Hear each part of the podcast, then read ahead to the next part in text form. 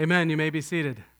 You know, that song the choir sung today is foundational in my walk. It was as a young believer sitting in the seats hearing that song, kind of singing through it, and I remember singing it without really thinking through it, but then it just hit me one Sunday. Take me, Lord, use me, fill me, I give my life to the potter's hand.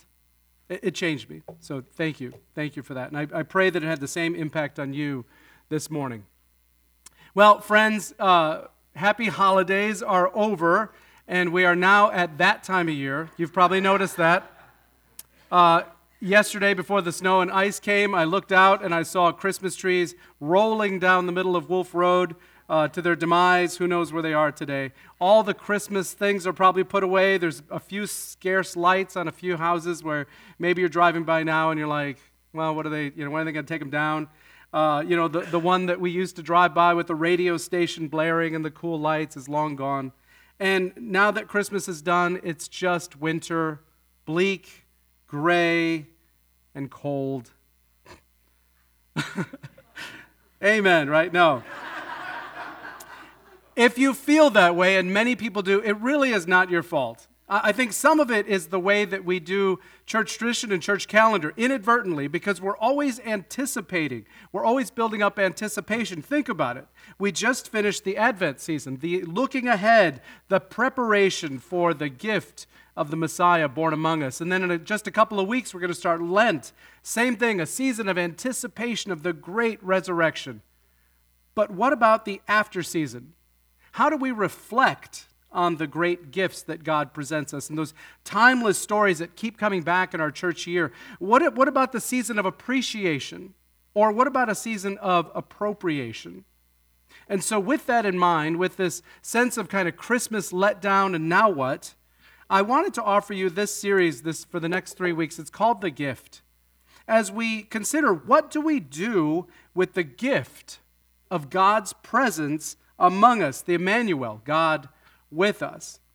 Now, maybe all of you at some point in your Christmas givings have received some kind of gift that you really didn't know exactly how to work with it. I remember just a couple of years ago, my wife was like, surprise, I got you a tool bag. And it was a tool bag with one of those it was the battery-powered tool set, you know, and it had a circular saw and a drill and a super bright flashlight and this other weird saw that was perfect for chopping off fingers. It was called a sawzall, because it saws all your fingers off. I had no idea how to use this thing. I'm not, tool savvy, but I was like, well, thank you, honey. I'll figure it out. I've learned since then how to use a few of them, and I still have 10 fingers, which is nice. But sometimes we can get these gifts that we really don't know what to do with, and I think for many of us, the gift of Christmas can feel like that. Maybe we don't actually know what to do with the incarnation, the presence of God among us. You know, we give thanks to the Lord for Christ the Messiah, but maybe we don't always know how to use that great gift.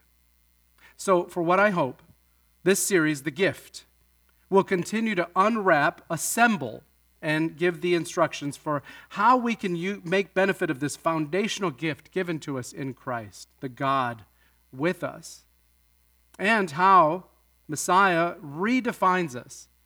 Not only showing us who God is, but who we are in Him and how He invites us to fit into His still unfolding story.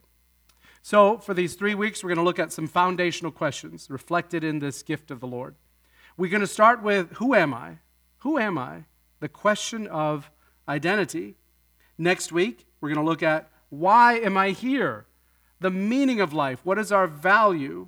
Which is connected to our third week, which is, what am I supposed to do? What do I do with my life? The question of purpose. Now, like maybe that tool bag that I got for Christmas that time, none of these are separate pieces onto their own. You can't just take one out and use it. They're all interrelated. They're all one single gift given to us, identity, meaning, and purpose in Christ. Because just like that tool set powered by a common battery, they are all fueled by the same Holy Spirit. So, this morning, to illustrate our text, we're going to be looking at the call of Moses in Exodus chapter 3, and later reflecting again on a reading we heard at the top of the service, which is Philippians chapter 2. If you have your Bible with you, great. If you don't have one, we have some in the seat. It's so good to have an encounter with the Lord driven by His Word, and so if you have opportunity to open up His Word, if there's a Bible there, you can use it. It also keeps your hands warm. Let me pray as we open up God's Word and look at this great story of call and identity. Father, we thank You. We thank You for waking us up this morning and for the grace that You've given us to desire to spend the first fruits of our week here in fellowship with one another, singing Your praises. Lord, take us, use us, fill us. We give our lives to You. But also, Lord, that You would speak to us by Your Spirit, through Your Word, these ancient words and stories, God, that are preserved for us. Let them speak fresh to our hearts today. I pray in Jesus' name, amen. So today, again, we're going to look at that story of call. The search for identity is really a common pursuit. It really is a common pursuit. I think all of us at points in our lives, not just early in our lives, ask, who am I? And who am I for real? Well, to help us get some partnership in that question, I want to introduce us to a man who lived long ago, but also had a really profound identity problem. His name was Moses. Now Moses, think about it, was born a Hebrew, but he was raised as an Egyptian. And he was banished from his community after defending his own people, which even to his surprise. Later, he was wandering lost in Midian, and there he met the daughter of a priest, saved her from some marauding shepherds, and then he was introduced to her father as the Egyptian, which he didn't correct her.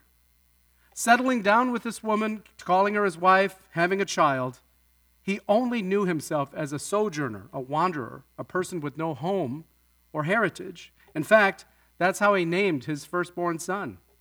This is someone who is the son of a nobody from nowhere. So in Moses' heart at this time in his story, who am I was probably a question that he thought about fairly often. Now you can see in Exodus chapter 3, Moses encounters a strange sight. He sees a bush that is burning, but it's not chafing, it's not falling apart. It's not crackling in the fire. And he's attracted to it, to the point where the word says he turns aside to look at it. You could say there's something about it that's calling to him. Well, interestingly, in the text, it tells us when the Lord sees that he had turned aside, he calls to him back and he says his name. The bush actually starts to speak and it calls out his name. It says, Moses, Moses. Now, if I were Moses at that time, I would think, well, one, that's an amazing sight, but number two, how do you know my name? But instead, Moses replies, here I am, here I am. Well, the conversation continues quickly. The Lord establishes his own identity. He says to him in verse 6, I am the God of your father, the God of Abraham, the God of Isaac, the God of Jacob. And Moses hid his face from this voice because he was so afraid to look upon the Lord. The Lord establishes his identity there. Now this revelation again of God's identity as the God that has walked through many of his ancestors was too much for him, so Moses hides his face. This is a great illustration of that value that tells us that fear is the beginning of wisdom. And in Moses' case, it's awe, it's wonder, and it is a holy overwhelm that where he stands is amazing.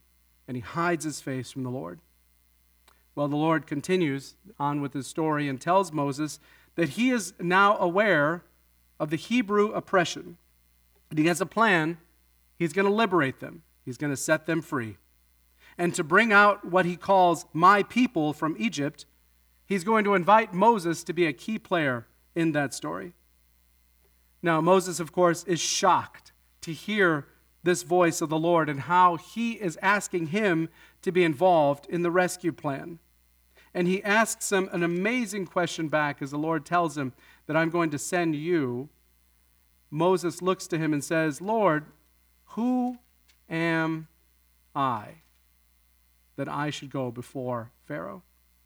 There's that burning question in his heart again. that he defaults to every time, probably. Who am I? Who am I that I would be sent before the Pharaoh? This is the Lord assures then Moses that his success is guaranteed because the Lord will be with him. Like the Emmanuel, the Lord will be with him. He says, "You have nothing to fear, Moses, because I will be with you." And Moses goes on to ask more questions. He said, "Lord, if I go before the people of Israel and I say to them, the God of your fathers has sent me to you," they'll ask me, "Well, what is his name? What should I tell them? Who are you? What is your name? What is your identity?" And in probably the greatest revelation you could ever imagine in any story anywhere, God himself speaks of his own identity. There at that burning bush, he reveals himself to be, "I am who I am." "Tell them," he says, "I am sent you." It's amazing to me that the Lord communicates his authority, his power, his mercy, his compassion, and his covenant love through the strength of his identity. "I am," he says, is the ultimate statement of self, of presence, of power, of majesty, of self-assurance. You just tell him, "I am sent you." The English language doesn't give us the sense of time that the Hebrew language is a little more nuanced in.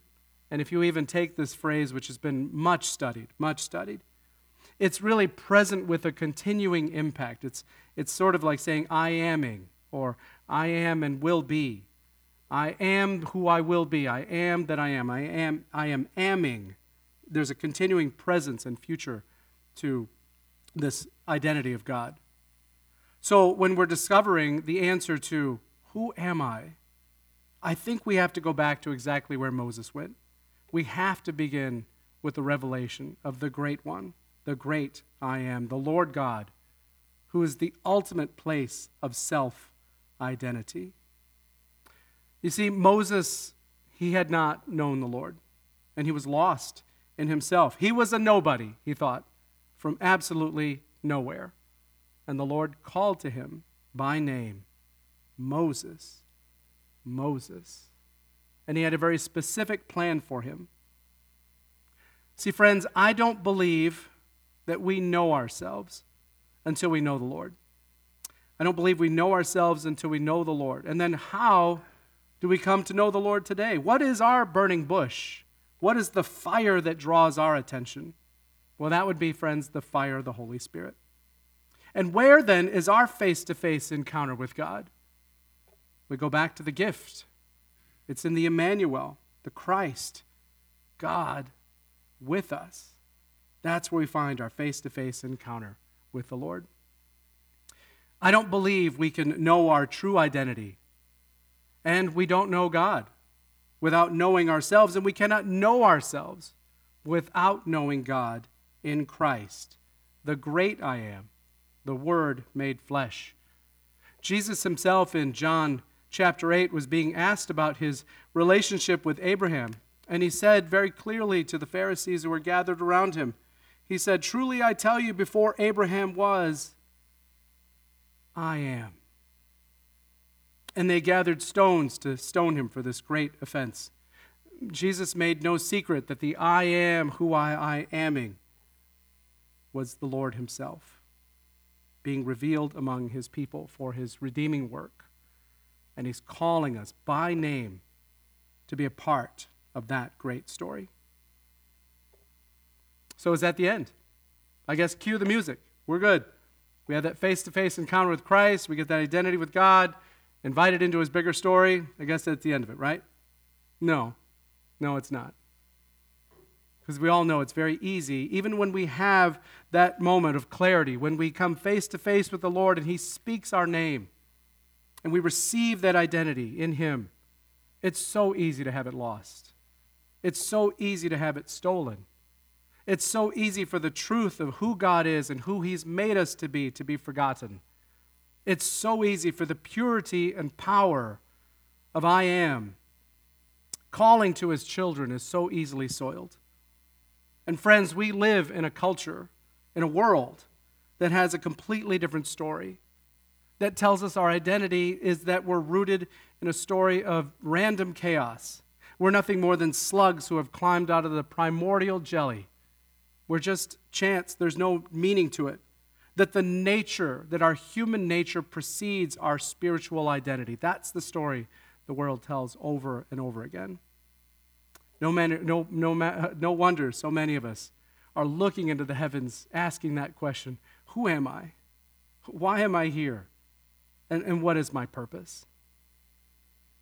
Because, Lord, because the revelation of God precedes our self-identity. There was an exercise that I saw recently that said, you know, write down words that describe yourself, and this is one way you can discern your own identity. And so if you do that, you might write a list of good things, you know, things that, you know, people would hope that people would say about you. And if you're really honest, as I might be, there's a list of bad things that automatically come up when you make your list. And so if I did my list, it might be something like this, I hope. And my best, how am I known? What is my identity? I might say, well, Simon's a faithful person. I might say, Simon, oh, he's a friendly guy. I might hopefully say, Simon, oh, he's a good husband. He's a good dad, I hope at my best. I hope that somebody would say, Simon, he's a caring person. If that's what you describe me as, is if one day that's what I hear people say, then I feel like, okay, that hopefully aligns. But there's a whole other side to it too. They might say to myself, I'm a moody person. There are many times that I naturally feel like, I don't know how I fit in. There's so many ways that I look and I think, I'd write underachiever in probably bold print. And that last word, loser. Just always that lie that creeps up. Even though I've received this identity in Christ and been called into his greater story, over and over again, both my strength, my pride, and my weakness work against me to corrupt and have me forget that identity. That's why it's so important for us to look at Scripture and hear what God says about us and who he calls us to be. Now, with that list in mind, we go back and we look at this passage that was read for us earlier.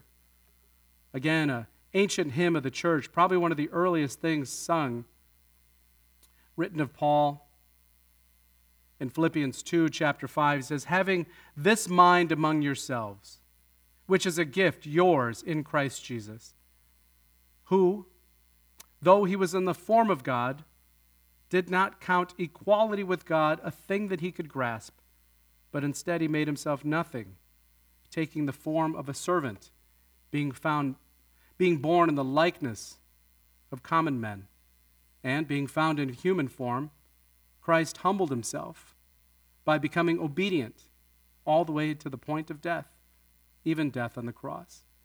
You see, this is why, therefore, God has highly exalted him and bestowed on him a name that is above all other names, so that the name of Jesus every knee should bow in heaven and on earth and under the earth, and every tongue confess that Jesus Christ is Lord, this to the glory of God the Father. The identity of Jesus is one with I am, but yet it was not an identity that he held with great pride. In fact, he humbled himself there all the way to the point of dying a sinner's death, a criminal's death, one that we deserve. And it's because of his humility that the Lord raised him up to an identity, a name that is above all other names. Thank you, Lord. So when I look back at my list of the things that I might say about myself with some measure of pride and hope, and those things that I might say about myself that are in my weakness and in my low, I look and I see that there is no measure of loathsomeness that Christ is not submitted to. There is no low that I can describe myself that Christ has not submitted himself under. There's no self-deprecation that he has not been depreciated more. There's no beating of myself that Christ has not received to a deeper level. And there's no pride. There's nothing I can say great about myself that he cannot supersede. There's no version of myself that is better than who he is. There's no heights I can claim that he does not reign over. His is the name above all other names, the identity above all other identities. So friends, how about you? Have you looked with wonder for the presence of God? Have you heard that call? Maybe even gazed into the supernatural, turned aside to see what is it over there. Have you heard the Lord calling you by name? How many of us have taken our shoes off and stood on the holy ground, marked with fear and awe and wonder before the great I am, and said, "Tell me, Lord, tell me, who am I?" Are you living in abundance out of your identity in Christ? Or have you lost sight of it? Has it been stolen? Have you accepted a lie? See, the gift of this continuing season of Christmas is that no matter how low you think of yourselves or high you think you might be, there's nowhere that we can go that Christ does not reign. The name above all other names, the Emmanuel, God with us. So who are you, friends? You are God's beautiful creation. You bear his image. Yes, you're tempted. Yes, you're fallen. Yes, you are a sinner by nature. But you are worth pursuing. You're the one to whom God shows mercy. You're the one that he sent Christ for. You are the lost sheep. You are worthy to die for. You are called, you are known. And in Christ, you have an identity, you have meaning, and you have purpose. Come, let him speak over you as you worship him. Tell me, Lord, tell me, who am I? We'll respond with hymn number 184. Let me pray as we step into worship. Father, thank you. Thank you for the gift of your word. Thank you for being the great I am, God's presence among us with continuing effect. Lord, I pray that if we're here this morning and we have not yet received that identity, we're still there in the lost, like Moses, wondering, who am I? Am I a nobody from nowhere? Lord, give us the gift of your identity over us, the great I am. Speak into our hearts fresh. And Lord, for those of us who may have lost sight of it, had our identity stolen, feel like we've accepted lies, Lord, I pray that you'd reclaim over us your great identity, that we are beloved by you. Thank you, Lord Jesus, for your grace. Fill us, Lord, with every assurance in your spirit. We thank you and praise you now. In Jesus' name, amen.